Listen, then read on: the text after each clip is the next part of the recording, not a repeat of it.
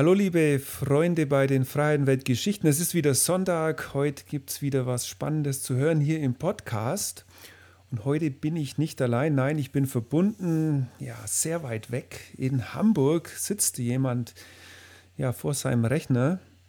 Und ich stelle ihn mal so vor. Er ist Fotograf, digitaler Nomade. Ich glaube, sein Leben ist immer bunt. Er ist ein Spielkind, Kind geblieben durch und durch vielleicht ein bisschen Workaholic und auf jeden Fall ist er ein Hamburger Kind. Freut mich, dass du da bist. Patrick Ludolf, Paddy, wie geht's dir? Moin, alle zusammen. So habe ich dich einigermaßen gut vorgestellt. Äh, ja, es, äh, ich, ich werde ein bisschen rot. Äh, das, hast, das hast du in der Tat sehr schön gemacht. Wobei äh, eine, ein Detail ist nicht so hundertprozentig richtig. Ich bin kein Hamburger Kind, weil ursprünglich komme ich ja aus Bielefeld. Und äh, stell jetzt bitte nicht die Frage oder sag bitte nicht den Kommentar, den jeder zu Bielefeld sagt. Ja, das steht schon einleitend auf deinem Blog. Ähm, du warst, wie war das? Warst Bielefeld gibt es doch gar nicht, irgendwie sowas, ne? Ja, jetzt hat er es doch gesagt. Jetzt hat er es doch gesagt. Weißt du, wenn du, wenn du 30 Jahre in Bielefeld gelebt hast und wirklich, wirklich jedes Mal, wenn du sagst, du kommst aus Bielefeld, wirklich immer jemand sagt, das gibt's doch gar nicht, ach, dann ist das irgendwann so, so mittellustig. Also ich habe viele Freunde in Bielefeld. Naja, wir brauchen jetzt nicht über Bielefeld reden, aber ich war da sogar schon mal. Ich habe ja auch mal in Hamburg gewohnt tatsächlich. Das ist schon ein bisschen her. Meine Güte, ist schon über, über zehn Jahre her. Eine tolle Stadt. Und jetzt ist der Patrick bei mir im Podcast und die Zuhörer werden sich jetzt denken, Mensch Martin, wo kriegt er immer die Gäste her? Letzte Woche hatte ich einen Kriegsfotografen, dann hatte ich mal einen Romanautor, dann hatte ich einen, ja, in Erik Stenzel, ähm, der ist so ein Musiker, setzt sich gegen Klimawandel ein und jetzt ja, sitzt der Patrick hier. Und weil die, das Thema von meinem Podcast ist ja Freiheitenwelt, einfach schöne Geschichten. Und bei mir geht es natürlich um das Reisen. Und ja, jetzt muss ich aufpassen, wie ich den Bogen hier kriege überhaupt. Erstmal würde ich sagen, wir bleiben mal ein bisschen in Hamburg. Weil mit, du bist ja den meisten bekannt über deinen Blog 1972.de. Gibt es ja auch schon seit 2006, oder? Richtig? Äh, ich glaube 2006, ja. Ja, und es ist ja. Krass, ne? Ja, hast also, 14 ja, Jahre. Kommt mir gar nicht so lange vor. Ja. Also, das ist wahrscheinlich äh, jeder, der sich mit Fotografie irgendwann beschäftigt, ins Internet geht und irgendwas über eine Kamera sucht, keine Ahnung, äh, Akkuladegerät, Nikon oder wie fotografiert man Models oder sowas, dann irgendwann landet man auf 1972. Also so war es zumindest bei mir. Also ich kenne dich garantiert schon auch zehn Jahre. Und das ist so deine Spielwiese. So ging irgendwann mal alles los, nicht? Du bist ja eigentlich äh, Hochzeitsfotograf gewesen und dann bist du so in die Fotografie reingekommen und hast sozusagen deinen kleinen Mikrokosmos aufgebaut. Ja, also mm, so in etwa. Also mm, ich kann ja mal so ein bisschen ausholen. Ja, mach äh, doch mal. Ich, ich, ich, ich äh, hoffe, dass ich mich nicht zu sehr versabbel. Aber angefangen hat das mit dem Blog, ehrlich gesagt, alles als Suchmaschinenexperiment. Ich habe, ich war ursprünglich im Online-Marketing tätig und habe da sehr viel Suchmaschinenoptimierung und Suchmaschinenmarketing gemacht und damals ging das halt los, dass alle gesagt haben, ah, mit WordPress, da kannst du ganz toll äh, suchmaschinenoptimierte Seiten machen. Da habe ich gesagt, ja, dann brauche ich jetzt auch so einen Blog, damit ich mal was ausprobieren kann. Mhm. Habe das, äh, ja, das Blog installiert auf einem äh, Webserver, brauchte dann irgendeine Domain, da ist mir dann, ja, es war schon alles weg, da ist mir nichts Besseres eingefallen als einfach mein Geburtsjahr 1972. Und äh, ja, und dann habe ich mich da am Anfang mit den drei P des Internets beschäftigt, also Porno, Poker, Pillen.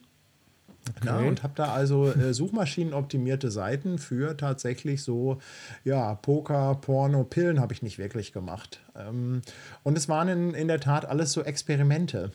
Und irgendwann also das Experiment halt war, so viele Leute wie möglich auf diese Homepage einfach zu bekommen. Genau, also das, das, Experiment war im Grunde genommen, wie kann man unter bestimmten Themen sich in der Suchmaschine platzieren. Das, das ist so der Hintergrund gewesen. Und dann habe ich aber irgendwann, ja, habe ich mich wieder mehr mit der Fotografie beschäftigt. Die digitalen Spiegelreflexkameras wurden erschwinglich.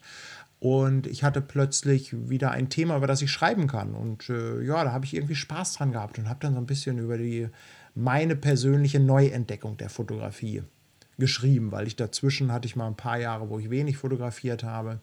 Ja, und so hat das angefangen. Und irgendwann habe ich gemerkt, äh, ach scheiße, da kommentieren jetzt ja plötzlich Leute, da sind ja, das sind ja echte Leser, das sind ja jetzt nicht mehr irgendwelche Bots und irgendwelche Maschinen, mit denen du da zu tun hast. Ja, und so hat sich das dann mit der Zeit gewandelt. Also irgendwann habe ich dann gesagt, ja gut, Fotografie, das ist ja doch so ein Thema für mich. Habe mich darauf mehr und mehr verlagert, habe dann irgendwann diese ganzen Experimente auch mal gelöscht auf dem Blog also man kann sie leider nicht mehr nachlesen. Ja, das hätte ich vorher jetzt gemacht, gleich im Anschluss. Ja, ja, ja nee. Das hätte wahrscheinlich äh, jeder gemacht, der gerade zuhört. Ja, ja, nee, also da waren schon echt, äh, waren schon wirklich ein paar sehr, sehr, äh, ja, ich weiß gar nicht, wie ich es sagen soll, aber waren schon echt äh, fies komische Nummern dabei, was wir, was wir da so gemacht haben. Ja, und ähm, äh, dieses ganze Thema mit dem Online-Marketing, da hatte ich aber irgendwann gar keinen Bock mehr drauf und habe dann irgendwann gesagt, nee, komm, ich hau in den Sack und ich mache mich jetzt selbst selbstständig und habe mich dann mit der Fotografie selbstständig gemacht. Ich habe also eigentlich habe ich nie so das Gefühl gehabt, dass ich ein reiner Fotograf bin, sondern habe immer so meinen Lebensunterhalt mit der Fotografie verdient. Das heißt, anfangs habe ich, also ich habe sehr viel Workshops gegeben und äh, dann habe ich angefangen, irgendwann Videotutorials zu produzieren.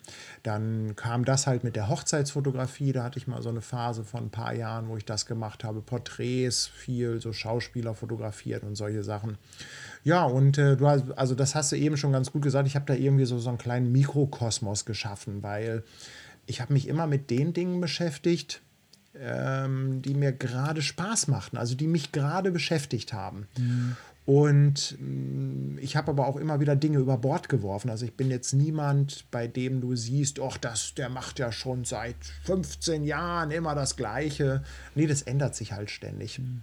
Ja, nee, und so haben auch, sich auch die Produkte geändert. Ja, das ähm, sieht man, deine Homepage hat sich ja auch gewandelt in der Zeit. Ich kann mich erinnern, ganz am Anfang war das so ein ganz schlichtes blaues Logo mit einer Kamera und die Seite war einfach nur der Blogpost.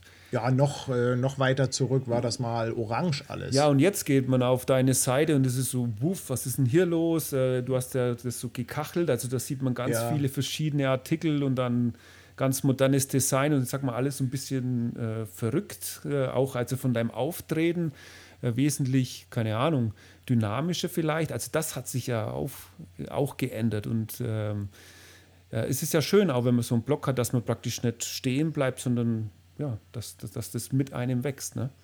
ich bin sowieso jemand, der immer wieder was Neues ausprobieren muss. Also ich bin, äh, ich, ich, ich werde wahnsinnig, wenn ich immer das Gleiche machen muss. Also das ist wahrscheinlich auch der Grund, warum ich irgendwann die Hochzeitsfotografie zurückgefahren habe. Das hat alles wunderbar funktioniert. Das war, das war klasse. Also, aber irgendwann hatte ich halt einfach keine Lust mehr, weil das mhm. ist Hochzeiten fotografieren war irgendwann so ewig größtes Murmeltier.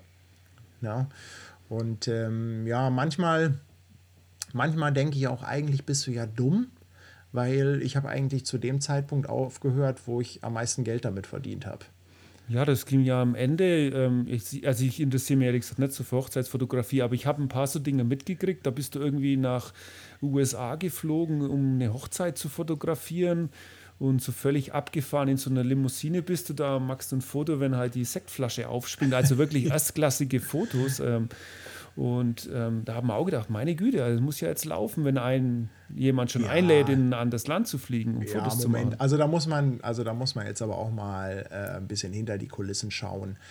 Ähm, ja, das, das, ist halt ist, der Eindruck, der rüberkommt. Ja, das ist natürlich der Eindruck, der rüberkommt und das ist natürlich auch die Geschichte, die man gerne als Hochzeitsfotograf äh, verkauft. Also der äh, Crazy International Wedding Photographer. Die Wahrheit ist natürlich, dass das meistens irgendwelche Deals sind mit irgendwelchen Paaren, ähm, die dann sagen, ich, äh, die übernehmen die Reisekosten, man berechnet dann aber kein Honorar. Das waren in dem Fall von der Hochzeit, von der du sprichst, das war auch ein deutsches Hochzeitspaar. Ich war zu der Zeit sowieso in New York und es passte dann zufällig. Ne? Also ähm, ja, aber, aber mit gut, einer Limo durch New York fahren, das muss doch wert gewesen du, sein. Es, ist, es, es hat Spaß gemacht, aber es ist jetzt nicht so, dass ich da irgendwie am laufenden Band irgendwie die internationalen Buchungen hatte. Ein paar waren da schon bei, ein paar coole Sachen, auch mal ein bisschen was Internationales, aber der Hochzeitsmarkt ist ein lokaler Markt. Das muss man einfach so sagen. Die meisten Paare suchen halt natürlich nach einem Hochzeitsfotografen in ihrem Umkreis. Mhm. Ja, und das ist, ich sag mal, äh, 80 Prozent der Hochzeiten, die ich fotografiert habe, waren in Hamburg und, sag ich mal, 100 Kilometer Umkreis. Ja. Also das mit dem Spielkind trifft es dann ziemlich gut. Dir werden Sachen, sag ich mal, nach einer gewissen Zeit, wenn man da nichts mehr rausholen kann, so an Emotionen, dann suchst du dir einfach ein ja, neues ja. Hobby oder eine neue Richtung in genau. dem Fall. Genau. Ja, und die, äh, du schreibst aber die Hochzeitsfotografie, das hattest du wahrscheinlich schon gemacht vor deinem Blog, oder? Nein, nein, nein, das kam auch erst dann, als ich mich, äh, als ich mich damals selbstständig gemacht habe. Das heißt, du hast da, vorher nur überhaupt nichts mit Fotografie zu tun gehabt? Doch, doch, ich habe schon immer fotografiert, aber ich habe dann irgendwann angefangen, Hochzeiten zu fotografieren, weil äh, ich hatte mich selbstständig gemacht und dann hatte ich auch plötzlich relativ viel Zeit und dann musste ich ja irgendwas mit meiner Zeit anfangen. Ja, und ähm, das klingt jetzt alles so ein bisschen hemdsärmlich, aber ich habe mich schon irgendwann so ein bisschen darauf versteift, Menschen zu fotografieren. Mhm, also genau. Menschen sind eigentlich schon immer so ein, so ein äh, gemeinsames Thema und da war das halt mit den Hochzeiten naheliegend und am Anfang war das eine ganz pragmatische Sache. Ähm, Hochzeiten sind im Grunde genommen die einfachste Möglichkeit als Quereinsteiger in die Fotografie damit Geld zu verdienen. Ja, ähm, du kommst nicht einfach so an, sag ich mal, große Werbeproduktionen und äh, fette Budgets ran, wenn du da nicht irgendwie verankert bist, wenn du keine Kontakte hast. Und das Privatkundengeschäft funktioniert halt anders. Und da schließt sich wieder der Kreis zu der Suchmaschinenoptimierung, weil ich, ich war ja derjenige, der wusste, wie man nach ganz vorne bei Google kommt, wenn jemand nach Hochzeitsfotograf Hamburg sucht. Das war ja, die Idee dahinter. Ne? Ja, ich finde es schon sehr beachtlich, weil du, wie du mir sagst, du hast praktisch angefangen, einen Job hingeschmissen, sagt, Chef, ich hau jetzt ab, ich mache jetzt mein eigenes Ding und dann ja von 0 auf 100 einfach was angefangen. Ähm, also ich habe es ja. fast so ähnlich gemacht nee. vor drei Jahren, aber ich muss sagen, bei mir hat es am Anfang schon ein bisschen geholpert, bis dann endlich mal auch ein bisschen Geld reingekommen ist. Also, das klingt natürlich jetzt so wie vom, vom Tellerwäscher zum Millionär, ist es aber nicht. Ähm, das ganze Thema Workshops, das hat bei mir schon eher angefangen. Ich habe irgendwann mm, irgendwann habe ich festgestellt, dass mir das ganz gut liegt, so Dinge zu erklären. Und habe dann, ja, angefangen, so Fotografie-Workshops zu geben. Und das war aber am Anfang ein reines Zubrot, damit ich mir die ganzen Spielzeuge leisten kann und ich nicht äh, jedes Objektiv erstmal bei meiner Frau anmelden muss. Mhm. So ist das entstanden. Und auch da hat mir natürlich wieder die Suchmaschinenoptimierung geholfen. Ich habe halt, da war ich noch im Job, also ich musste nichts verdienen und habe dann einfach angefangen, auf so Suchbegriffe wie Fotokurse in Hamburg, äh, Fotoworkshops Hamburg, meine Seite zu optimieren. Und auch das hat gut geklappt. Die waren dann relativ schnell, waren die, ähm, wurde ich da gebucht oder hatte ich Teilnehmer.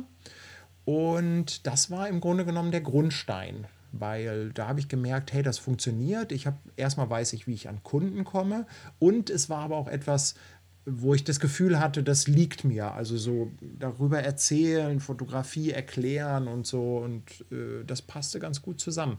Und da konnte ich dann aber zumindest schon mal ein bisschen mit kalkulieren. Und das war dann auch der Grundstein für die Selbstständigkeit. Hm. Ja, auf deinem Blog, da gibt es eine Unmenge von äh, Lernvideos und Tutorials. Also wirklich, gibt es irgendein Thema, ich glaube, was ich bei dir noch nicht gesehen habe, war irgendwie Wildlife. Also irgendwie mit ähm, 500 mm irgendwelche Tiere fotografieren. Aber abgesehen davon, von Panorama bis Porträt, äh, schwarz-weiß, mit Blitz, ohne Blitz, mit Model, äh, nackt oder mit Klamotten, was auch immer, hast du so ziemlich alles durch wahrscheinlich, oder? Also ich bin, ähm, ich, ich mag ganz viele Arten von Fotografie und ich mag mir auch viele Fotos gerne angucken und habe auch schon alles Mögliche ausprobiert. Mm, also so Wildlife ist halt einfach, hat sich einfach nie so richtig ergeben, weil ich halt nie so derjenige war, der jetzt irgendwo hingereist ist, wo es dann Wildlife zu fotografieren gab. Aber ich mag mir auch äh, sehr gerne Tierfotos angucken ne, von, von guten Fotografen. Aber ich habe mich tatsächlich schon in vielen Sachen ausprobiert. Also was es nicht gibt, sind irgendwie, äh, also was es nicht gibt, sind irgendwie Babys und, äh, und, und äh, Schwangerschaftsfotos. Mhm.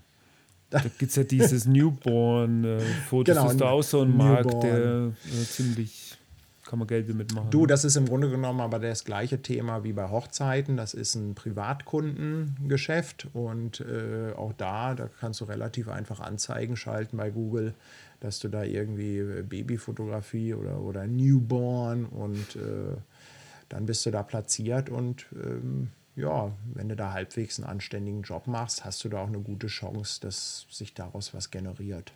Mhm.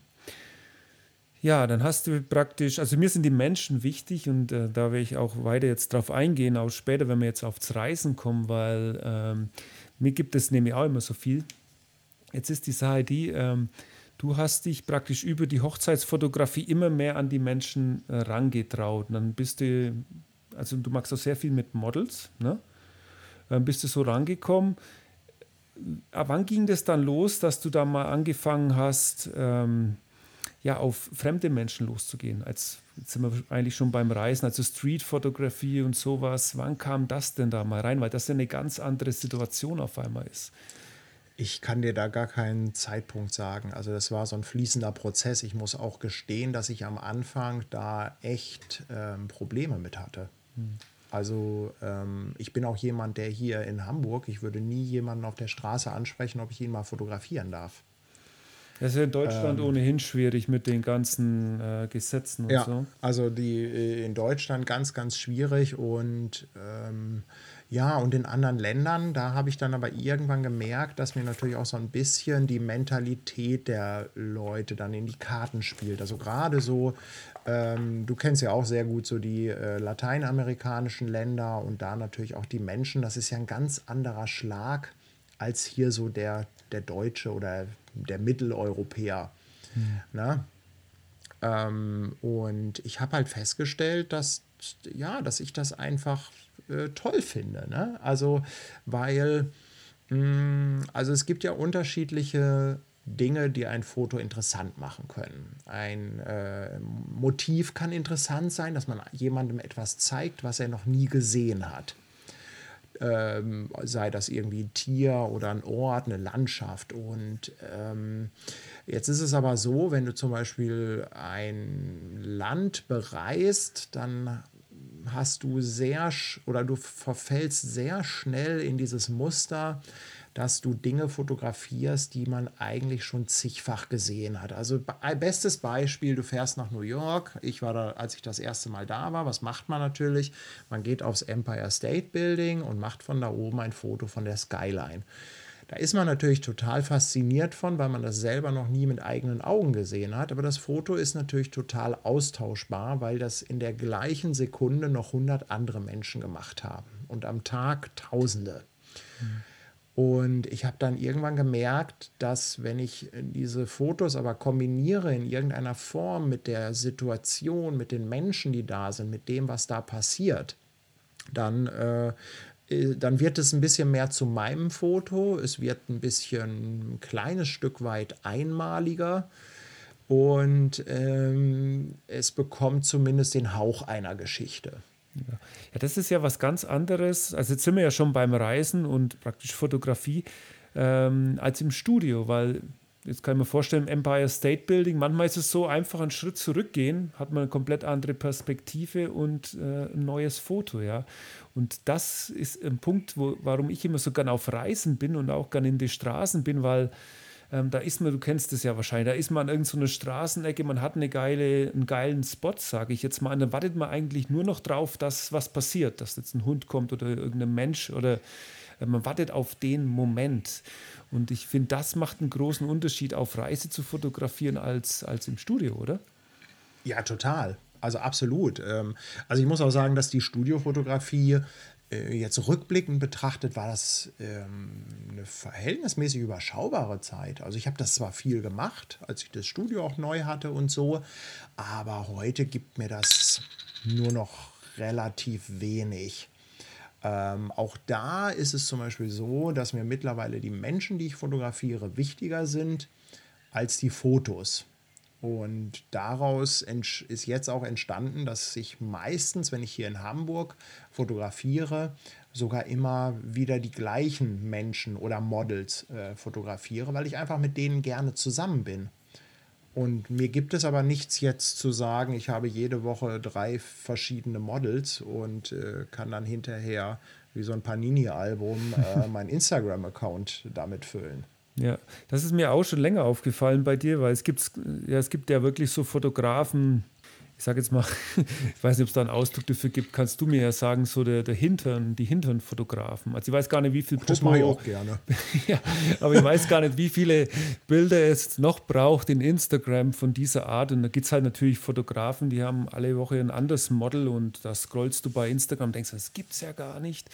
Und ähm, ja, bei dir war das eine Zeit, eine ja. Zeit lang schon auch so, aber es ist hm. mittlerweile, ähm, hast du ja, die ja, Maria halt, ist, glaube ich, so ein ganz bekannter Partner ja, bei dir. Ich habe ne? so zwei, drei äh, Models, mit denen ich immer wieder viel mache. Die Maria ist äh, damit so die, sage ich mal in Anführungszeichen, prominenteste, ähm, weil das halt mittlerweile einfach auch eine gute Freundschaft ist. Ne? Und die hat, äh, die hat auch immer Lust, mit der verstehe ich mich, mit der ist es immer lustig. Und bei uns geht es schon lange eigentlich nicht mehr um die Fotos selbst, sondern eher um das zusammen etwas machen hm. und um das gemeinsam fotografieren. Und so haben wir dann ja auch irgendwann angefangen, diese Videos zu drehen. Ne? Ja, da hast du jetzt im Moment was Interessantes, jetzt schweifen wir wieder vom Thema ab, aber ist egal. Das ist diese Ugly Location Challenge, habe ich mir ein paar ja. Videos angesehen und ähm, also wenn man sich das jetzt anschaut und dann irgendeinen Blogpost vor fünf Jahren nimmt, dann sieht man schon, ich glaube, ähm, man nimmt sie irgendwann selber gar nicht mehr so ernst, oder? Also in die Richtung geht es doch ein bisschen. Überhaupt nicht mehr. Über. Ja. Aber das ist, aber ja, das ist natürlich auch. Nee, etwas, es macht einfach Spaß, äh, das anzuschauen und kurioserweise schaffst du es ja trotzdem dann von irgendwelchen Kameraeinstellungen, von der Technik zu erzählen. Das heißt, äh, also man kann ja auch richtig was dabei lernen sogar noch. Ja, ich habe halt irgendwann festgestellt, äh, oder anders, was mich einfach total genervt hat irgendwann, waren Fotografen, die sich hinstellen und meinen, sie müssen mir die Welt erklären, die also jetzt bierernst da irgendwelche Vorträge darüber halten, wie man fotografieren muss. Und da sind dann immer die gleichen leidigen Diskussionen, so muss Licht sein, da muss geschnitten werden, da darf nicht geschnitten werden und den darfst du nicht von unten und den darfst du nicht von oben und dieses ganze Blabla bla Das ging mir halt einfach irgendwann, ja, ich will jetzt nicht sagen, dass mich das genervt hat, aber ich, ich konnte damit nichts anfangen. Und ich habe halt festgestellt, dass mein persönlicher Weg in der Fotografie ähm, besser ist, wenn ich mich selbst nicht zu ernst nehme. Außerdem ähm, ist es auch vielleicht ein ganz, ganz kleines bisschen Selbstschutz. Denn ich habe auch festgestellt, dass du bei diesen ganzen Diskussionen, die im Internet unweigerlich aufkommen immer, dass du einfach besser damit fährst, wenn du auch über dich selbst lachst, als wenn du der Meinung bist, du hast die Weisheit mit Löffeln gefressen. Weil dann mhm. hast du nämlich immer nur Diskussionen und es geht immer gegen dich. Ja, das habe ich ein bisschen immer, da kommen wir später noch drauf, wenn es um Motorradreifen geht. Weil Motorradfahren oh, ist ja auch ein neues Thema bei dir. Aber glaub, da kommen wir später ist, drauf. Das ist bestimmt mindestens so, so, so, so schlimm wie mit einer Leica fotografieren.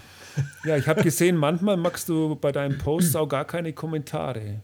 Hat es damit zu tun, weil du dir denkst, Mensch, jetzt habe ich wieder ein Thema angeschnitten und jetzt kommen dann wieder die, die Kommentare, dann lasse ich sie gleich einfach aus. Nee, eigentlich, äh, nee, dann sind da keine. Mhm. Also, das, also, also es ist tatsächlich so, dass ich, ähm, dass die Anzahl der Kommentare direkt auf dem Blog abgenommen hat. Das hat sich alles mehr auf die sozialen Plattformen verlagert. Ja, das also stelle ich auch YouTube, fest Instagram. Ne? Und ich habe tatsächlich mittlerweile Blogposts, die gar nicht mehr so viel Kommentare bringen. Liegt aber auch daran, dass ich jetzt seit etwa zwei Jahren mich viel mehr auf Videos konzentriere und da ist YouTube in erster Linie die führende Plattform. Und die Posts auf dem Blog weisen eher auf diese Videos hin. So, Patrick, äh, lass uns mal jetzt zu den spannenden Themen kommen. Und ich will einfach noch mal ein bisschen gespannt. mehr auf das Reisen eingehen. ähm, und zwar, ich habe ja damals, 2017, du bist eigentlich jetzt nicht so ein Globetrotter wie ich, ich bin ja immer Monate unterwegs im Jahr. Ähm, bei dir sind so mal vier, sechs Wochen im Jahr, wo du dir so raus oder mehr? Ja, in Summe, in Summe kommt es schon auf ein paar Wochen, aber äh, am Stück dann meistens auch maximal zwei Wochen. Mhm. Ja, es ist ja auch nicht deine Hauptpriorität, aber wenn du ins Ausland gehst, dann magst du das ziemlich intensiv. Und ich habe hier so ein Hashtag-Magazin von dir liegen, das ist das Kuba-Magazin. Das war mhm. eins der ersten, richtig? ja, das war das dritte. Genau. Und da hatte ich damals auch einen Vortrag gesehen. Du bist ja extra rumgefahren, hattest so eine Deutschlandtour gemacht und warst sogar auch bei uns hier in Dinkelsbühl in so einem kleinen Café. Ich habe äh, mir nur die Metropolen ausgesucht. Jo, ja, nee, aber du hattest überhaupt Zeit, Dinkelsbühl anzugucken? Nö, äh, nicht gleich weitergefahren. Nee, also ich bin da einmal durch diese, ähm, durch diese typische Altstadtstraße, bin ich einmal durchspaziert. Ist ja sehr bekannt dafür. Aber das war es dann auch schon. Du, das ist die schönste Altstadt Deutschlands. Laut Fokus. Ja. ist wirklich schön, also wirklich, äh, also sehr malerisch idyllisch. Genau. Ja, apropos alte Städte. Havanna. So, wenn ich jetzt hier durch dein Hashtag-Magazin gehe, das ist genau das, was auch Reisen für mich auch ausmacht. Also die Menschen, dann die bunten Häuser. Ähm, Gerade in Kuba war es ja immer so, sage ich mal, alles ein bisschen ja, authentisch für Kuba, also alles ein bisschen, also nicht so wie bei uns gestriegelt und alles super, ist alles ein bisschen mit mehr Ecken und mehr Kanten. Und genau das äh, hast du dann ja auch versucht oder magst du natürlich sehr gut in die Fotos zu packen. Was mich mal interessieren würde, weil ich habe damals deinen Vortrag gesehen und was mir da so gefallen hat an dem Vortrag war, dass du Du bist ja da irgendwie nach Kuba gefahren, das ist ja jetzt nur ein Beispiel, und dann wusstest du gar nicht, ja, wo gehen wir jetzt eigentlich hin? Und dann seid ihr irgendwie da mit dem Auto rausgefahren und hat euch einer angequatscht und du wusstest gar nicht, ja, äh, kann ich dem jetzt trauen? Aber dann bist du einfach mitgegangen. Und was ich so toll fand, weil, also ich hatte solche Situationen schon tausendmal in meinem Leben. Also, und bei dir war es, habe ich damals mitgekriegt, du bist da wirklich wie so, ja, jetzt gehe ich halt mal reisen, jetzt gehe ich fotografieren. Genau, ich wusste gar nicht. Unvorbereiteter Genau. Und das fand ich aber so, äh, so erfrischend, weil du das praktisch so total, jetzt sind wir wieder bei dem, man soll sich nicht zu so ernst nehmen, weil du das halt einfach so erzählt hast, okay, ich war jetzt da in, wo waren das eigentlich? Äh, diese Insel war das doch da, wo ihr angekommen seid, oder? Oder war das ja? Äh, nee, wir sind angekommen in äh, Varadero. Genau, das meine ich. Und dann, ja, der Paddy war dann da und ja, jetzt kommt das Abenteuer Kuba. Dann erzählt, war, war schon ein bisschen so, ne? Es war total ja, ja, spannend äh, und was irgendwie Neues für dich. Ja, soll ich noch mal kurz erzählen oder? Ja, mach. Äh, also ich, ich versuche mich wieder kurz zu halten. Nee, wir sind von Varadero nach Havanna gefahren. Äh, das Ganze fing damit an, dass wir losgefahren sind und einen Plattfuß hatten. Ähm, den haben wir dann glücklicherweise an einer Tankstelle in kürzester Zeit geflickt bekommen. Und in einem, ja, und wir haben uns dann irgendwann verfahren in so einem Kreisverkehr äh, sind wir dann dreimal in die Runde gefahren und plötzlich hat uns da jemand auf dem Motorrad angehalten.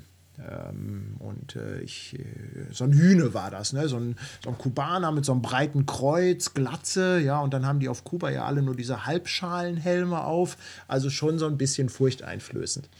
Lange Rede, kurzer Sinn. Irgendwann saß der bei uns im Auto, weil er der Meinung war, er müsse uns jetzt zeigen, wo wir langfahren müssen. Äh, wir hatten irgendwie für 30.000 Euro Leica-Equipment auf dem Rücksitz und äh, ich habe uns schon irgendwie halbtot in der nächsten Seitenstraße liegen sehen. Das ist ja aber sehr ähm, untypisch für Kuba. Also Kuba. Das wusste ich zu dem Zeitpunkt. Ja, aber Kuba ist ja schon eines der sichersten Länder in ganz ja, Lateinamerika. Ja. Zu dem Zeitpunkt wusste ich das nicht. Und ähm, ja, daraus ist einer der besten Trips überhaupt geworden. Man muss noch anmerken, du sprichst nur ein paar Worte Spanisch, oder? Ja, also der sprach glücklicherweise ähm, etwas Englisch. Ja. Omar heißt er. Äh, ich habe gerade gestern mit ihm noch telefoniert. Ja, was? Ja, wir haben regelmäßig Kontakt. Also der ähm, hat natürlich äh, jetzt auch, ähm, die haben natürlich da auch Probleme. Also ich habe letztens, äh, habe ich auch tatsächlich mal ein bisschen Geld rübergeschickt mhm. nach Kuba einfach, um ihm unter die Arme zu greifen. Und äh, jetzt ähm, jetzt überlegen wir oder er überlegt äh, demnächst auch tatsächlich das, was er für mich gemacht hat, anderen anzubieten. Er hat mich gefragt, sag mal, Patrick, können wir nicht irgendwie, äh, ich würde gerne so als Reiseführer mir ein bisschen was äh, dazu verdienen, weil die müssen halt jetzt auch kreativ werden. Ne? Ähm, und deshalb haben wir da mal telefoniert. Dass, äh, also wenn jemand mal demnächst, wenn man wieder reisen kann, nach Kuba mhm. will und da einen einheimischen Kontakt braucht, dann äh, ist Omar da die erste Adresse. Hm, alles klar. ja, aber es war wirklich, es war wirklich einer der besten äh, äh, Trips überhaupt, weil ähm, natürlich hat Havanna auch oder Kuba die typischen Touri-Ziele.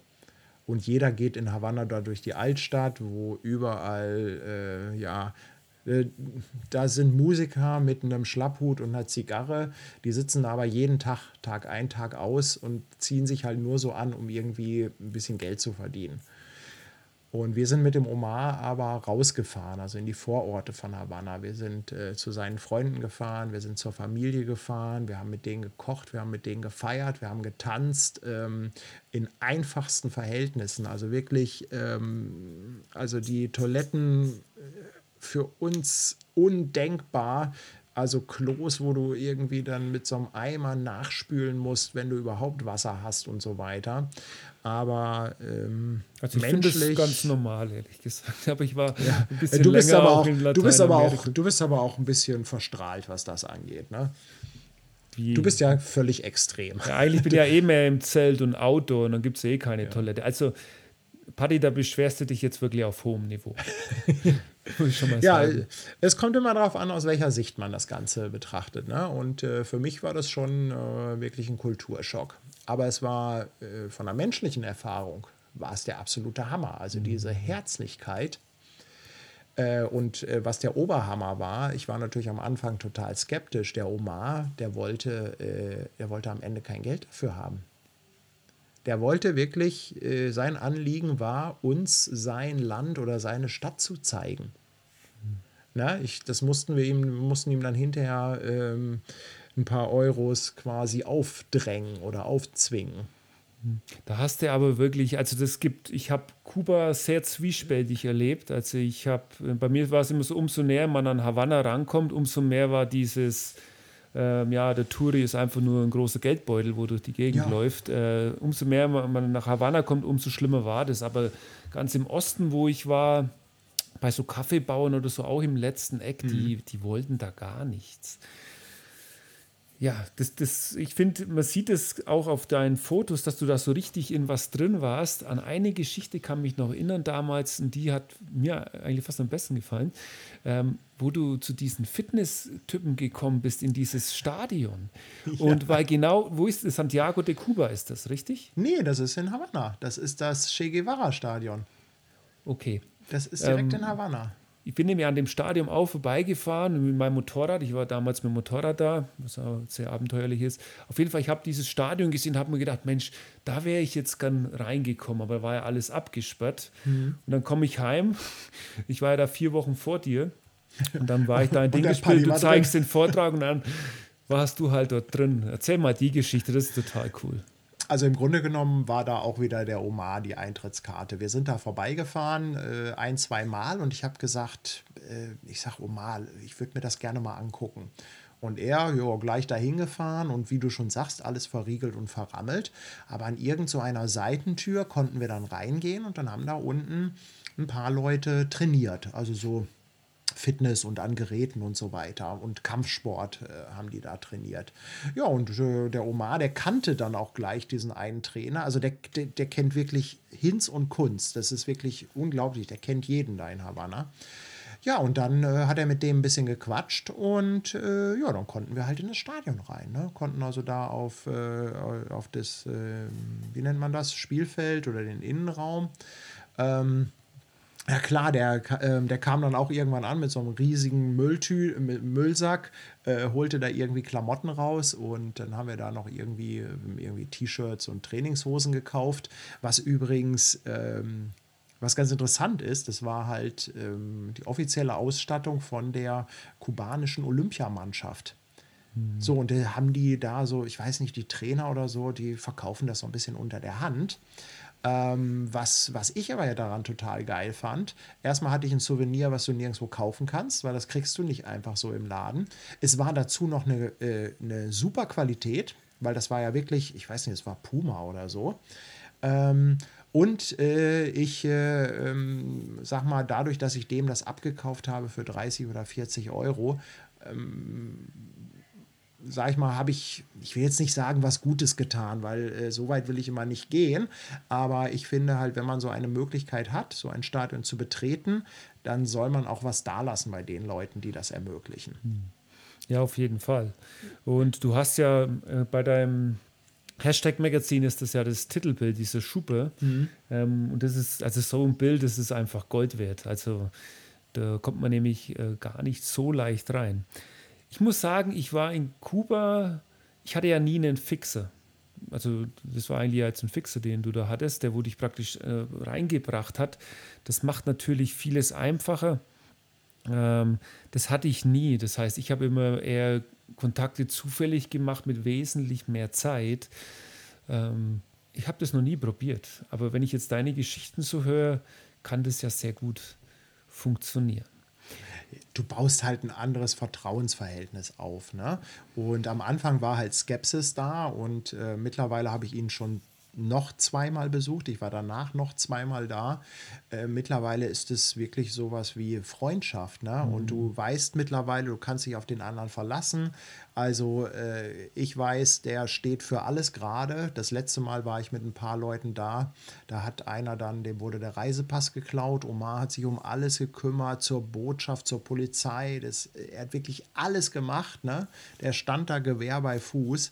Und äh, das ist natürlich toll. Ne? Aber mir ist natürlich auch klar, dass das, ja, das ist ein Glücksgriff. Ne? Das ja. ist, äh, also sowas kannst du ja auch nicht provozieren. Du kannst, du kannst ja auch nicht sagen, ich fahre jetzt dahin und suche mir jemanden, der mich da eine Woche rumführt und dabei auch noch so ein Stück weit selbstlos ist. Also, also solche Situationen nach meiner Erfahrung ergeben sich immer, wenn man wenn man nicht abgelenkt ist. Wenn man in so ein Land geht und sagt, so, ich will jetzt das Land kennenlernen und nicht, hätte es jetzt auch hingehen können, so, ich habe hier meine Drohne, ich will Havanna, ich will das und das und das abfotografieren, das brauche ich. Und das, wenn man das einfach, und so war es ja bei dir auch, einfach weg und sagen, so, jetzt bin ich hier und jetzt gucken wir, was passiert. Dann ergeben sich solche Kontakte. Ich, ich halte es da immer mit Harald Junke. Ja. Keine Termine und leicht einsitzen. das, also mit dem Omar sind wir tatsächlich, der hat uns dann meistens irgendwie vormittags abgeholt und äh, dann auch, ja, was wollt ihr denn machen und so weiter. Und sind wir meistens erstmal irgendwo hingefahren und haben mal so den ersten Mojito getrunken. Da saßen wir dann irgendwie erstmal anderthalb Stunden. Mhm. Und äh, immer dann, wenn wir halt nicht etwas geplant haben, nicht etwas vorhatten, kein konkretes Ziel hatten, hat sich irgendetwas ergeben. Und das waren die geilen Geschichten. Ja. Ja, ich kenne ja mehrere Kollegen, also auch in der Vortragsszene, und dann gibt es welche, die gehen zum Beispiel immer nach Kenia, schon über viele Jahre. Ja, dann gibt es eben die Leute, die gehen immer öfters an den Ort. Und das Schöne ist ja, dass man dann so einen Ort besser kennenlernt. Ich habe das immer nie, weil ich reise ja immer viel. Jetzt habe ich zum Beispiel in sechs Jahren ganz Amerika bereist. Ich habe zwar jetzt viele Kontakte, aber bei mir ist es dann oft so, ähm, außer ein Facebook-Kontakt, irgendeinem Chat, bleibt mhm. da leider nicht mehr viel übrig. Und das macht dann eben auch so kurze Reisen vielleicht gerade auch schöner. Und wie du es jetzt sagst, wird, wird wahrscheinlich Kuba dich noch ja, ziemlich lange beschäftigen. Also du wirst dann öfter hingehen, vielleicht auch mal Workshops machen, irgendwie sowas. Kann das sein? Also ich habe das ja jetzt, wie gesagt, das letzte Mal war ich ja mit so einer Gruppe da. Ähm, ob ich das jetzt nochmal anbiete, das weiß ich nicht äh, weil mir das einfach selber auch zu viel gibt. Ne? Weißt du, ich habe da, ich habe viel zu viel Lust, einfach mit dem Omar da abzuhängen, äh, ein bisschen bei seinen Freunden, Familie, ohne irgendwie einen Plan zu haben. Und das ist nicht immer so ganz kompatibel mit den Erwartungshaltungen von möglichen Workshop-Teilnehmern. Ah, okay. Na? Ja, dann muss man halt eine andere Art von Workshop machen. Ich glaube, bei dir würden ja. die Leute auch mitkommen, einfach äh, um, keine Ahnung, Caipirinhas zu trinken. ja, also das, wie gesagt, wir hatten das ja jetzt gemacht mit einer ganz kleinen Gruppe von fünf Teilnehmern und das hat auch sehr gut funktioniert. Ich glaube, die waren auch alle happy, die hatten also auch den Kulturschock ihres Lebens. Aber ähm, ich habe irgendwie für mich entschieden, dass das kein zukünftiges Geschäftsmodell für mich ist. Also das, weil äh, wenn man sowas anbietet, solche Workshop-Reisen, dann muss das eine gewisse Professionalität haben und da muss man natürlich auch irgendwann gucken, dass sich das Ganze rechnet. Und das, also ich kriege das nicht hin. Das, äh, das ist für mich, äh, für mich ist das auch purer Stress, eine ganze Woche oder so, so eine Gruppe dann zu begleiten. Mhm. Und dafür bin ich selber zu gerne da und äh, lebe in den Tag rein. Ja, und dann gehst du lieber selber auf Reisen. Du hast ja noch mehr gemacht. Im Moment äh, äh war Istanbul ein großes Thema, wo mhm. ich mir auch gedacht habe, Mensch, Türkei, da wäre ich jetzt auch ein bisschen. Wobei ich denke ja immer gleich, kann ich das mit dem Motorrad bereisen? Dann wird mir alles mhm. komplizierter. Und dann war es Singapur, Namibia, das ist aber alles so ein bisschen zurück. Was war denn so da die spannendste Reise jetzt? Also auch wieder im Bezug vielleicht auf die Fotografie, ähm, mhm. die Gefühle, Emotionen, wo man damit aufbaut bei sowas? Also äh, Kuba war schon äh, das absolute Highlight. Aber auch nur durch Omar. Also das liegt nicht an Kuba, sondern es liegt an Omar. Das hätte mir auch woanders auf der Welt passieren können. Ähm, was natürlich extrem spannend war, war diese Reise mit den Containerschiffen, die ich gemacht habe. Das war natürlich ein absolutes Highlight, also wirklich einmal um die Welt auf einem Containerschiff. Und das war vor allem, äh, glaube ich, war das fotografisch mein persönliches Highlight, mhm. weil das auch eine Umgebung und ein, ein Motiv ist, was es noch, was noch nicht viel gesehen wurde. Denn normalerweise sind keine Fotografen auf diesen Schiffen da sind schon mal Reportageteams und da findest du auch mal eine Reportage im Geo-Magazin oder auf NDR. Aber das ist immer, da ist jemand, ein Team für zwei, drei Tage an Bord und knallen dann da was durch. Aber mm, nicht, dass jemand mal wirklich ein paar Wochen mit der Mannschaft lebt. Das ist so richtig Dokumentarfotografie hast du da ja gemacht. Ja, also ja, richtig. Also richtig so Leben und Arbeit an Bord. Ne? Ja, ich kann mich noch erinnern, im Dinkelspiel warst du und du hattest da ein neues Tattoo auf dem Unterarm. Mhm. Da hast du mir den so gezeigt, weil wir haben da noch ein bisschen geredet, hast gesagt, das, das ist mein Leben. Da haben wir gedacht, hast du gesagt? Das waren deine Worte. Echt? Ja, und da haben wir gedacht, Wahnsinn. Also da muss diese Reise, äh, wo man jetzt denkt, okay, auf ein Containerschiff fahren mit, waren ja nur Männer an Bord wahrscheinlich, oder? Nee, es war auch immer, auf jedem Schiff war eine Frau dabei. Ach so, okay. aber da haben wir auch gedacht, äh, das muss dann schon ein richtig tolles Erlebnis gewesen sein. Also ja, Hammer. Also absoluter Hammer. Aber ich, ich mag ja Schiffe, ich mag das Wasser und ich mag auch äh, Ruhe und Weite und ähm, ja, aber das Ganze halt dann doch wieder gepaart mit den Menschen. Also auch bei dieser Reportage ging es halt darum, das Leben und die Arbeit an Bord von diesen Containerschiffen zu dokumentieren. Und äh, damals war halt schon so ein zentrales Thema, was natürlich jetzt in den Corona-Zeiten teilweise noch mehr in den Fokus gerückt ist. 90 Prozent des Welthandels wird halt über Schiffe abgewickelt. Ohne Containerschiffe ähm, wäre ein Großteil von dem ganzen Krempel, der in unseren Haushalten steht, nicht da dann könnten wir nicht in den Laden gehen und könnten einfach dort alles Mögliche kaufen. Ähm, und das ist halt irgendwann so ein bisschen so dieser zentrale Punkt ge gewesen, weil ähm, niemand fragt sich eigentlich, wer sind denn diese äh, 23, 24 Mann an Bord, die uns diese Sachen bringen und unter was für Bedingungen. Ähm, die sind ja teilweise drei bis acht Monate an Bord. Mhm. Ne? Also äh, was dahinter steckt. Und das ist, das ist äh, so, ein, so eine kleine Gruppe von Menschen, die so, eine, so ein Riesending global gesehen äh, machen und bewegen. Und das hat irgendwann so diese Faszination ausgemacht. Ähm, dann aber auch den Einblick zu bekommen, ja, was machen die denn eigentlich abends? Und da mit den Filipinos dann Karaoke zu singen, äh, äh irgendwie, Schiff. ja, ein Barbecue, äh, irgendwie, als wir über den Äquator gefahren sind, ein Barbecue gemacht. Ich musste, hab, wurde dann noch getauft, Äquatortaufe und all diese Sachen. Ne? Das ist einfach, äh, ja.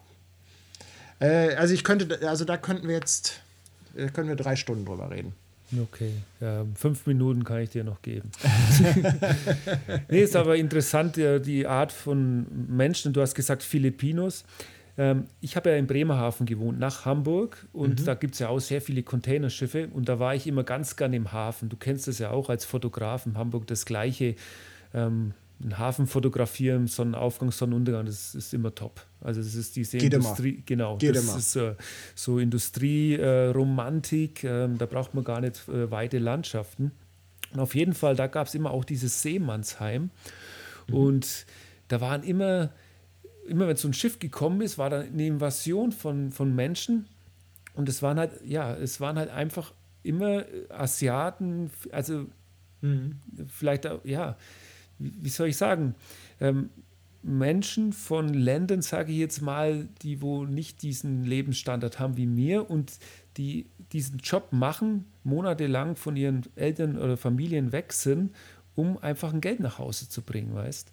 Und ähm, ich fand das jetzt gerade schön, weil du praktisch die Möglichkeit hattest, ähm, für eine längere Zeit solche ähm, ja, Menschen zu begleiten und ein bisschen so hinter die Kulissen zu blicken. Sowas finde ich immer super spannend. Ja, hast jo. du dieses Buch hast du gemacht ähm, für Hapag-Lloyd, richtig?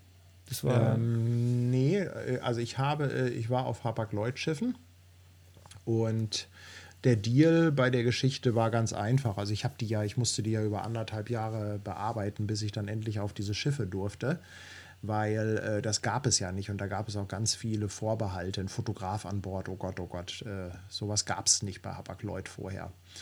Und äh, ich habe dann mit denen den Deal gemacht, dass äh, sie mich an Bord lassen. Ähm, sie müssen mir nichts bezahlen. Sie bekommen äh, das ganze Bild- und Videomaterial zu ihrer freien Verfügung. Und ähm, ich finanziere mich dadurch, dass ich daraus ein Buch mache und das verkaufe. Ach das so, war, also es, es war wirklich war auf deine, deine Eigeninitiative. Ja, ja. Ja, Wahnsinn. Das ist wie jetzt, kannst du meinen letzten Podcast anhören, Johannes Müller, der ist Kriegsfotograf oder Krisenfotograf. Und ja, der hat einfach mal die Bundeswehr angeschrieben, eine E-Mail geschrieben, so, ich würde jetzt gern nach Afghanistan. Puff, es war das gleiche Ding, er zahlt mhm. alles, er finanziert es vor, er will halt Bilder mhm. machen von den Menschen. Und das war, ist eine, vielleicht eine Nummer, ähm, ja, gefährlicher gewesen, weiß ich jetzt nicht, man kann auch vom äh, Schiff fallen, aber im Grunde war es der gleiche Ansatz. Einfach weil es dich interessiert hat, aus dem Herzen raus. Finde ich super. Ja, die Schiffe, Hamburg. Hamburg ist ja deine große Spielwiese. Gibt es eigentlich irgendeinen Platz noch am Hafen, den du noch nicht fotografiert hast? Ja, mit Sicherheit. Also mit Sicherheit gibt es da noch einige Stellen, weil der Hafen ist ja riesig, aber ich glaube schon, dass ich mich hier ganz gut da zurechtfinde. Ja, und bei dir war es jetzt so, du hast ja gesagt, du kommst aus diesem komischen Ort mit B. Wie lange bist du denn dann eigentlich schon in Hamburg? Ich bin jetzt seit 13 Jahren oder so. Mhm. So 13 Jahre, aber du wirst schon sagen, Hamburg ist deine Heimat, oder? Ja, ja. Auf jeden Fall. Also ich wollte auch früher schon immer, irgendwie war Hamburg immer, irgendwie wollte ich immer nach Hamburg. Ja. Und dann hatte ich das große Glück, dass ich eine Frau gefunden habe, die in Hamburg lebt und die mich genommen hat. Alles klar. Und zwei Hunde, ne? Und äh, Kinder hast du ja auch schon. Also das nee, keine Kinder, nur Hunde. Ach so, nur Hunde, alles klar. Und ja, worauf ich hin will. So, jetzt hast du deinen Blog gemacht, 2006, hattest fotografiert, Hochzeiten, danach die hübschen Models, alles Mögliche hast. Ich habe hier Hunde nämlich stehen, dass du auch viele Hunde ab und zu mal fotografierst. Ähm, nee, immer, das heißt, nur meine eigenen, nicht ja, viele. hattest, hattest dann sogar ein Studio, natürlich immer viel gemacht. Ich war auch mal bei euch da im Fotoschnack mit Gunter Wegner, das war richtig spannend damals. Und ja, und dann irgendwann hast du gesagt, kürzlich, hm, ist mir jetzt alles langweilig, ähm, ich schmeiße das jetzt hin, ich kaufe mir jetzt ein Motorrad und ähm, suche mir ein neues Spielzeug. Also, dass ich alles hinschmeiße, das stimmt jetzt nicht so, weil ich natürlich schon der Fotografie und dem, dem Filmemachen und so weiter treu bleibe. Aber äh, dieses Ich suche mir ein neues Spielzeug, das trifft es sehr gut. Ich hatte ja eingangs gesagt, dass ich jemand bin, dem schnell langweilig wird und der immer wieder etwas Neues braucht. Und da kam dann plötzlich irgendwie so ein Motorrad in die Quere. Äh, und äh, momentan genieße ich das halt total, weil das für mich natürlich immer noch eine verhältnismäßig neue Welt ist. Ne? Ich bin da noch nicht so viele Jahre drin wie du. Und ähm, ich, ich mag das halt immer neue Eindrücke zu bekommen. Und ähm, es ist halt so, ich habe eine gewisse Technikverliebtheit. Ähm, und das Motorrad passte eigentlich sehr gut da rein, weil es natürlich auch ein gutes Vehikel ist für die Fotografie. Es ist ein gutes Vehikel äh, für das Reisen. Es ist eine gewisse Technikspielerei dabei. Also irgendwie passte das alles ganz gut zusammen. Hm. Ja, und jetzt bin ich im Moment äh, ja, da, sage ich mal, etwas stärker engagiert. Ja, nee, also es gibt da richtig viel. Der macht der liebe Paddy Videos für Triumph, kann ich ja mal sagen, im Motorradhändler mhm. in Hamburg. Du fährst mhm. auch selber eine Triumph, ne? Mhm. So ein Scrambler. Nee, das ist eine äh, Bonville, kein Bonville. Scrambler. Ja, bei dir ist ja immer wichtig der Style, ne? Also das sieht man schon ja, auf schon, den Fotos. Da, da, muss dann der ja. Helm passen, ähm, muss dann am besten äh, kein so Enduro-Integralhelm, eine schicke Lederjacke. Also das muss alles immer top, top super sein. Also wie es, ich glaube, so in deinen ich nenne das jetzt mal Vintage-Weltbild. Ja, ja, ja. So also, ja, ja, ich meine, warum kaufe ich mir eine Leica? Ich meine mal ja, okay. ernst, ja, das ist Dann doch das gleiche aber Thema. eine Ducati kaufen müssen und keine Triumph. Ja, aber kein normaler Mensch kauft sich eine Leica, also jemand, der rechnen kann und der sagt, ich möchte, ich möchte für mein Geld äh, das Beste an Technik haben. Ja, ich habe mir die gekauft, weil sie schön aussieht und gut in der Hand liegt. Ne? Und äh, so ähnlich war das mit der Triumph. Ich habe die gesehen und das war Liebe auf den ersten Blick. Mhm. So, fertig. Ja, bei der Kamera gehört vielleicht noch ein bisschen dazu, weil du du kannst es dir vielleicht auch einfach leisten und du hast dir auch einfach erarbeitet, so eine Leica zu haben. Ne? Das muss doch auch ein gewisses ja, befriedigendes gut, das, Gefühl ähm, sein. Ja, wobei, äh, wobei das nicht im Vordergrund steht. Ähm, klar muss man sich so eine Leica leisten können und wollen, aber ähm, ich würde mir nie etwas kaufen als eine Art Statussymbol. Ähm, nichtsdestotrotz habe ich irgendwie schon immer einen Hang dazu, oben ins Preisregal zu greifen. Das ist, das ist mir, ganz komisch. Bei mir aber auch immer so, wenn ich irgendwas kaufe. Vor kurzem haben wir zum Beispiel Kaffeemaschine gekauft und dachten, wir kriegen eine für 300, am Ende hat sie 700 Euro gekostet. Es ist einfach immer so. Und damit bist du noch lange nicht am Ende der Fahnenstange angelangt. So, und jetzt fährt der liebe Paddy praktisch durch Hamburg mit seiner Leica-Kamera um den Hals und macht schöne Videos vom, von der, wie heißt die, Kühlbrandbrücke? Ne? Kühlbrandbrücke, genau. Ja, übrigens ja. habe ich das Video gesehen. Weil vor kurzem hatten Welches? wir geschrieben, liebe Zuhörer, und da habe ich zu ihm geschrieben, da ich gesagt, du musst mal nachts um 4 Uhr über die Brücke fahren. Und da hat der Party zurückgeschrieben, ja, du siehst meine Videos nicht an. so, mittlerweile habe ich die Videos angesehen. Das heißt, er fährt über die Brücke, aber nicht nachts um 4. Nein, nachts um 4, äh, nachts um 4 bin ich da tatsächlich noch nicht drüber gefahren. Aber das ganze Hafengebiet bietet sich halt sehr, ähm, sehr an, weil, wie gesagt, wir machen diese Videos für Triumph und ähm, es ist einfach so, dass in einer Großstadt Motorradvideos zu drehen äh, im normalen Straßenverkehr fast unmöglich ist. Also so gesehen kam mir ja Corona so ein bisschen, hat mir da ja ein bisschen in die Karten gespielt, weil wir also teilweise tagelang äh, kaum Verkehr hatten. Und ähm, da bietet sich der Hafen einfach extrem an, denn das ist ein Gebiet, was sehr groß ist, sehr weitläufig, teilweise mit sehr breiten Straßen. Da findet man auch, was für Hamburg sehr untypisch ist, mal eine Kurve. ähm, ja. Und äh, da, das ist einfach, äh, die Kulisse ist toll und einfach ein extrem tolles äh, Filmgebiet. Also auf einem Sonntag im Hafen kannst du wirklich auch ganz in Ruhe da Videos drehen, ohne äh, ein Problem mit Verkehr zu haben. Fährst du denn eigentlich auch mal los, ganz ohne Kameras? Weil ich ja, kenne das, du hast ja. ja. auf dem Helm Kamera, dann vorne mhm. zwei mhm. Kameras. Ich meine, du magst ja das für deine Videos, aber kannst ja auch mal sagen, mhm. hey, jetzt, jetzt will ich einfach nur mal ja, was das Motorradfahren eben auch ja. ausmacht, diese Freiheit genießen, vielleicht auch mal ein bisschen weiterfahren, das magst du schon auch. Also man muss das auch trennen.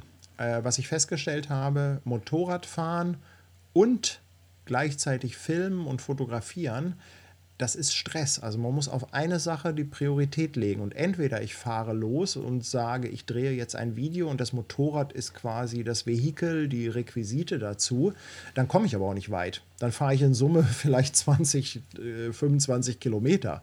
Ja. Und das war's.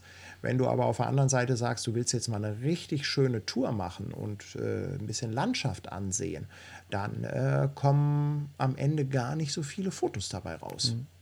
Ja, es ist ja auch ein bisschen eine Sicherheitssache. Also ich habe durchaus schon auch einen Sturz gehabt, weil ich so dermaßen beschäftigt war jetzt mit, ich habe mir zum Beispiel einmal die, die Fernsteuerung von der Drohne vorne ins Motorrad gebaut und dann praktisch mit rechts am Gas gefahren und mit der linken Hand habe ich dann die Dro Drohne gesteuert, die ähm, bei der Mavic Air heißt, die kannst du diesen Sport-Mode, dann fliegt das Ding 70 ja. km/h. Ja? ja, ja dann habe ich das gemacht und dann fahre ich selber noch 80 und also das war total verrückt, wobei es eine coole Aufnahme geworden in Mexiko an so einem einsamen Strand.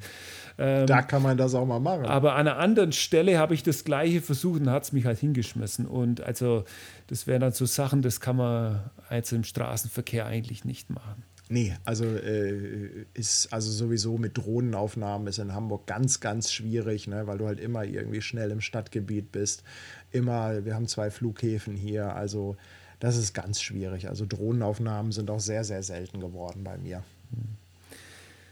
So, aber man kann ja auch mal wegfahren. Und du bist ja jetzt beim Motorradfahren angekommen, so richtige, sag mal, Abenteuerreisen, von was jetzt ich so ein bisschen drin bin, das hast du ja noch nicht gemacht, aber du warst mal in die Alpen. Das war das so richtig lange Tour auch mal, ne? Ja, was heißt richtig lange? Das war jetzt mal so eine Woche. Ne, das ist für deine Verhältnisse ist das ja äh, eine Tagesetappe, äh, wenn es hochkommt. Wie habt ihr denn das gemacht? Seid ihr dann mit dem Zug runtergefahren oder was? Nee, ich habe äh, mit dem Bulli. Ah. Also die Karre hinten in Bulli, im Bulli gemietet und dann runtergefahren. Und der Freund, der, der lebt da in der Gegend, äh, in der Nähe von Zürich. Und dann äh, haben wir uns da getroffen, habe ich da noch eine Nacht gepennt und dann sind wir am nächsten Morgen gemeinsam losgefahren. Und von da waren das dann irgendwie 30 Kilometer und dann warst du in den Bergen. Ja, das ist wahrscheinlich was ganz was anderes, so als Hamburger mit. Total. Schiffen. Also hat mich völlig geflasht. Das auch ist, Kurven äh, natürlich, da war es das erste Mal, ja. oh, Schräglage gibt es auch und so. Es ist, äh, ja, das ist natürlich ähm, am Anfang äh, schon herausfordernd. Ne? Also wenn man natürlich auch nicht die große Erfahrung hat, ähm, das, das ist schon echt ein, ein, Schnack. Also es hat dann ganz gut geklappt. Wir sind jetzt auch nicht so die, die da, äh, die immer die Ersten oben auf dem Pass sein müssen. Also auch, ich habe da auch kein Problem mit ein bisschen äh, easy da rum zu cruisen, weil ich mir halt auch gerne die Landschaft angucken will. Aber das ist schon was anderes, absolut. Ja, und ähm, hast jetzt, juckt es dich so, dass du sagst, hey, jetzt will ich zum Beispiel mal so ein Land wie Kuba mit dem Motorrad mhm. bereisen oder in die Türkei fahren? Das wäre jetzt eigentlich möglich. Du, das ist, äh, du, du weißt ja gar nicht, was hier alles auf meinem Planungszettel steht. Ja, deswegen frage ich ja. Also wir haben ja natürlich, ja also das juckt, das juckt total. Ähm, äh, es, es, es, sind viele Spinnereien. Wir hatten eigentlich jetzt geplant Norwegen für dieses Jahr. Das ist jetzt natürlich mit Corona sehr am Wackeln. Das könnte sein, dass daraus eine Deutschland-Tour wird. Ähm, aber ähm, mit einem, ähm, ich äh, plane mit einem Freund äh, mal so eine USA-Westküstentour. Weißt oh, das so habe ich erst hinter mir. Weil, äh, ja, aber so richtig, weißt du, so Kalifornien. Harley mieten und dann äh, da von Motel zu Motel. Dann ähm, Mongolei äh, möchte ich hin mit einem Freund. Äh, was anderes, wo du gesagt hast, Türkei. wir wollen halt mal so Schwarzmeerküste. Kappadokien das wäre mal sowas. Ähm, ja, und das im Grunde genommen sind das alles im Moment so Ideen, die sich natürlich dann wie Puzzleteile zusammenfügen müssen. Man muss dann natürlich schauen, wie macht man das mit dem Motorrad? Möchte man unbedingt ein eigenes mit runternehmen? Leiht man eins? Und das ist, ja, das muss man einfach jetzt mal so kommen lassen. Mhm. Ja, das ist jetzt wirklich interessant. Du bist jetzt immer so die letzten zehn Minuten in einer ganz anderen Blase, ist ein ganz anderer Party, nichts mehr Hochzeitsfotografie und Dings. Das ist jetzt so richtig, da hat er was Neues gefunden. Ja. Und deswegen habe ich ja gesagt, ich will mal mit dir reden, weil das wird sicherlich spannend, wenn du mal auf Tour gehst und weil das fotografische Handwerk hast du ja, auch wie man Videos macht. Und äh, ich glaube, du kannst auch sehr die Freude dabei rüberbringen, die du empfindest. Und ich bin mir ziemlich sicher, du gehst nicht nur los, um einfach mal wohin zu fahren, du wirst, hast dann schon auch ein bisschen so im Hinterkopf, irgendwas draus zu machen. Ne? Ja, weil, ähm, weil ich, ja, ich habe da einfach Spaß dran. Also ich versuche eigentlich immer was draus zu machen. Also ohne Foto, ohne ein Video, das gibt es fast gar nicht. Ne? Ähm, aber das ist ja irgendwo auch so, so mein Leben und mein Ding. Ne? Ähm, es ist halt auch so, dass ich mittlerweile auf YouTube sehr aktiv bin und gucke ich natürlich, dass ich da irgendwie was draus mache. Ne? Klar, also gar keine Frage.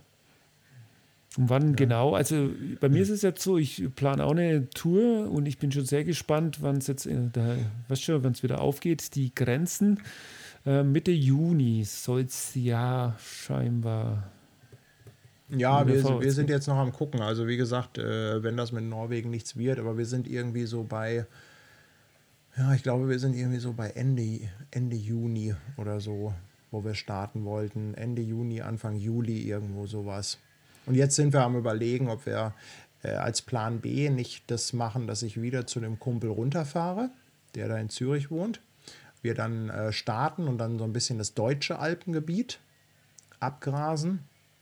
Ja, und dann halt so ein bisschen so, ähm, was weiß ich, so in, äh, ins Elsass, die Eifel. Äh, ja, so, also halt so die Gebiete, die natürlich auch motorradtechnisch für Deutschland sehr schön sind, aber sicherlich auch fotografisch. Ne? Also es gibt ja ja mega tolle Motive vor der Haustür. Ja. Und dann, äh, dass wir dann halt hochfahren, irgendwie Küste äh, äh, und dann Stopp in, äh, also Ziel in Hamburg und er dann wieder mit dem Bulli quasi zurückfährt. Das ist jetzt so im Moment hm, so ein bisschen der Plan, aber wahrscheinlich wird sich das auch erst so ein, zwei Tage vor Abfahrt entscheiden. Mhm. Dein nächstes Hashtag-Magazin heißt dann einfach Triumph wahrscheinlich.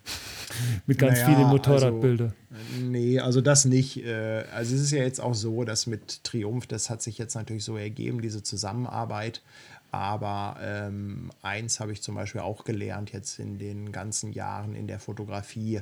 Ähm, ich äh, möchte eigentlich ähm, mich nicht zu sehr irgendwie an eine Marke dranhängen oder über eine Marke definieren. Also ich mag total gerne Leica-Kameras.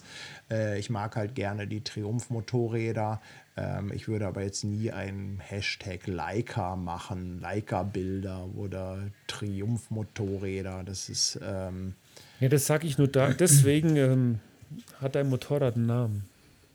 Ähm, ja, nicht so richtig. Also Siehst es ist, ja eine, da, da es ist eine Bonneville und deshalb heißt sie Bonnie, ne? Ja, Wahrscheinlich deswegen, wie 90 Prozent der Motorräder. Nee, weil mein Motorrad heißt der Katze und äh, mit Katze auf meiner Tour, da war ja immer, hat mal nicht so äh, funktioniert. Das heißt, sie hat so ein bisschen Charakter entwickelt. Das kennst du ja vielleicht, ja. wenn man ein altes Auto hat, so ein Oldtimer, irgendwas, eine alte mhm. Maschine kann auch eine alte Kamera sein, die haben irgendwie einen Charakter. Und so war das bei meinem Motorrad. Und ja, es gibt ja bei mir dieses Katzenstudio zum Beispiel. Das hat mhm. alles mit Katzen zu tun. In meinem Buch gibt es ein Kapitel, das heißt Katzenjammer. Und vielleicht muss dein Motorrad einfach ein bisschen älter werden. Du musst mal richtig in die Pampa, vielleicht ein bisschen auch mal hinfliegen, damit ein paar Kratzer drin sind. Ähm, und dann kommt der Charakter und irgendwann fällt dir vielleicht ein Name ein. Für die Liebe. Ja, mal gucken. Wobei, das ist, äh, ja, ja, mal gucken. Also, ist aber ein Weibchen wahrscheinlich. Wer oder? weiß. Ähm, ich glaube ich glaub schon, ja. Ich glaube schon. Alles klar. Liebe Paddy, ich will am Ende noch jetzt äh, von deiner Homepage vorlesen.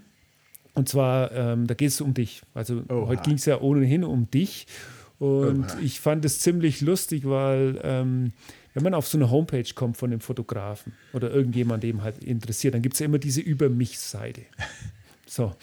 Und normalerweise ist es immer so, dann prahlt man, was man schon alles gemacht hat, Dings, Dings, Dings. Das magst du auch ein bisschen, aber du magst es immer mit ein bisschen Humor an der Stelle. Und ganz unten, das fand ich so das äh, Sympathischste, so ein bisschen. Da steht einfach nur, was ich mag und was ich nicht mag.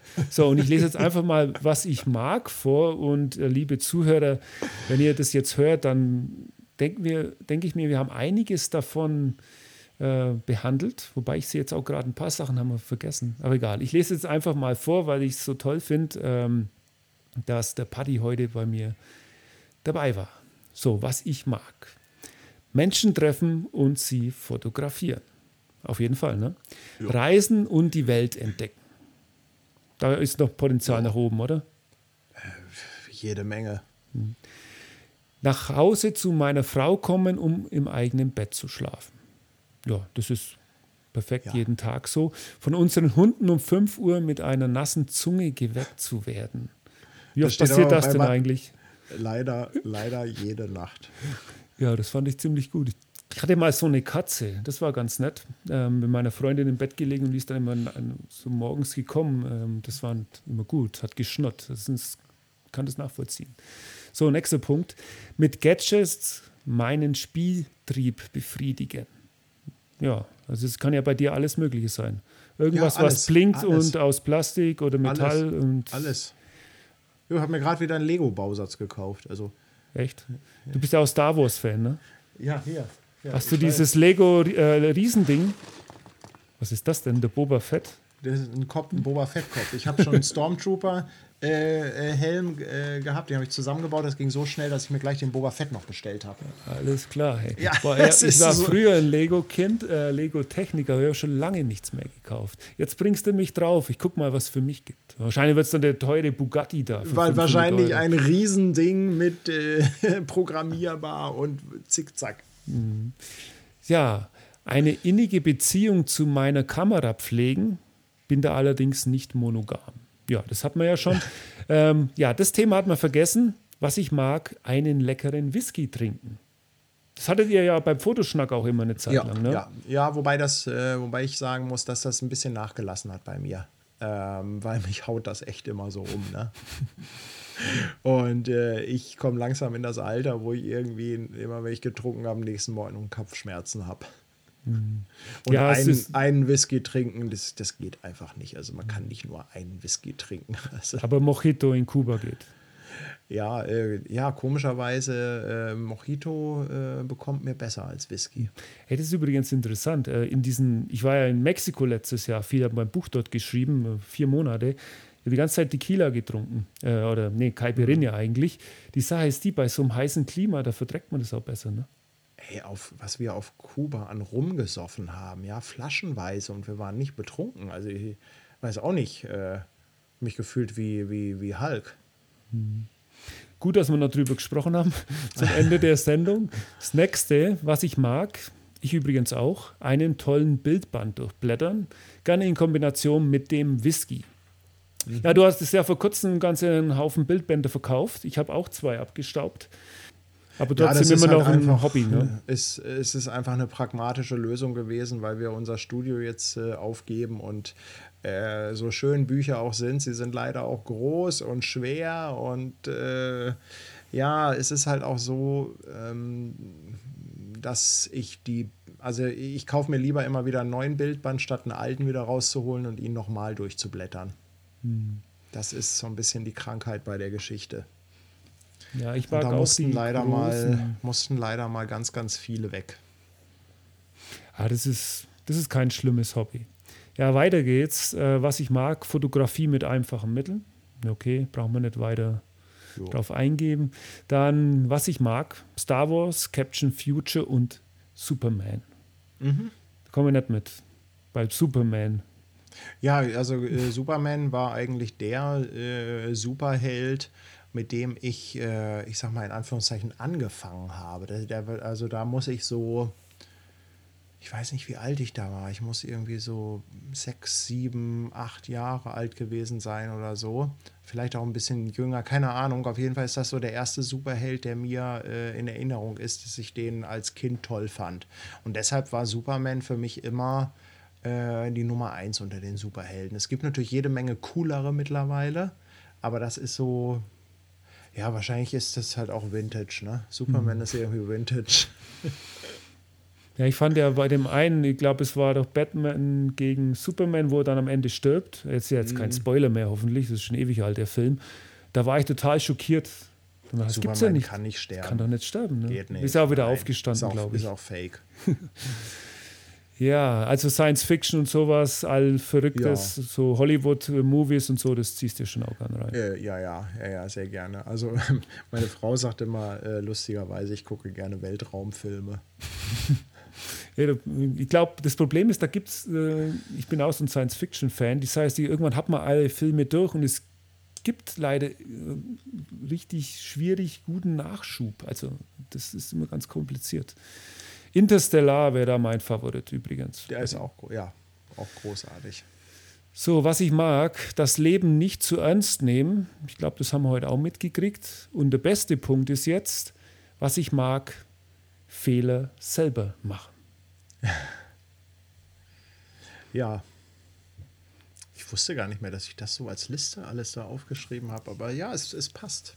Es ja. passt. Es, trifft, es gibt da es auch noch die, die Rubrik, was ich nicht mag. Ähm, aber das überlasse ich jetzt dann den Zuhörern. Können die selber Dort, mal gucken. Genau, sollen sie selber mal gucken. Ähm, 1972.de schaut auf jeden Fall mal vorbei.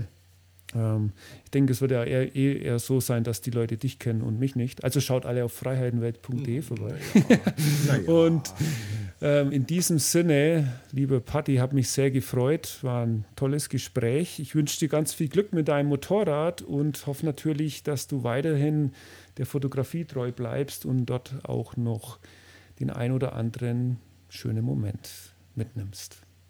Ich danke dir vielmals für diesen netten Schnack und äh, ja, dann sage ich auch mal Tschüss an deine Zuschauer. Zuhörer. Äh, die Zuhörer, ja. Mann, Mann, Mann. Hey, man darf ja Fehler machen, haben wir gesagt. Es ist das Alter. Es ist das Alter. Alles klar. Tschüss. Tschüss. So, hallo, liebe Zuhörer. Das war jetzt der nette Podcast mit Patrick Ludolf. Ein sehr spannendes Gespräch. Und wie immer am Ende vom Podcast der Hinweis, die Freiheitenweltgeschichten sind kostenlos, es gibt keine Werbeeinblendung. Auf der anderen Seite ähm, ist es natürlich auch viel Arbeit und ein gewisser Aufwand.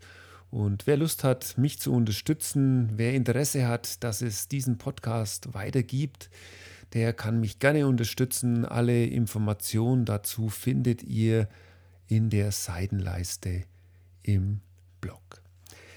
Ja, und ansonsten jetzt erstmal einen kurzen Ausblick. Es gibt in einer oder zwei Wochen noch einmal eine Episode mit Lutz Jeckel ist zum Beispiel dabei, der hat eine ganz tolle Reise oder einen Vortrag über Syrien gemacht, ist auch ein sehr renommierter Fotograf.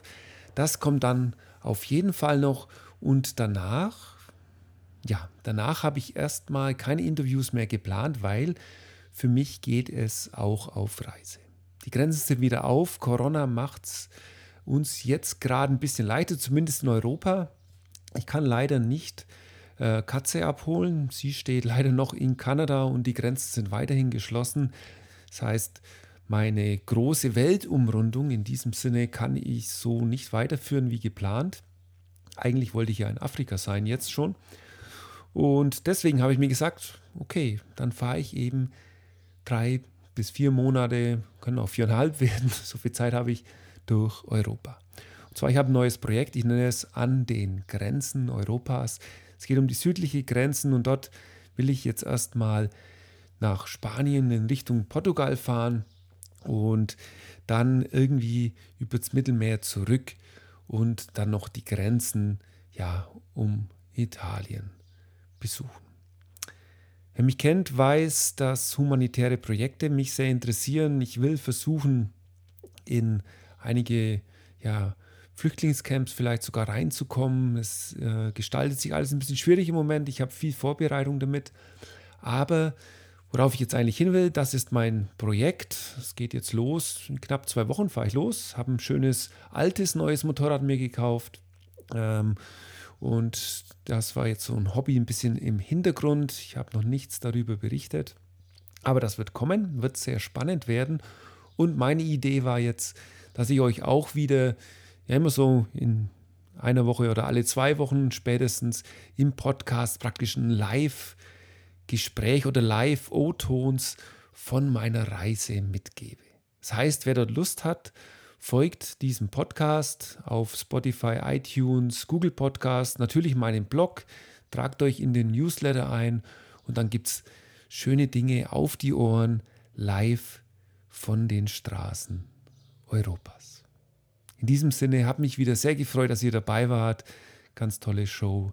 Nochmal danke an den Patrick und bis zum nächsten Mal. Macht's gut, euer Martin.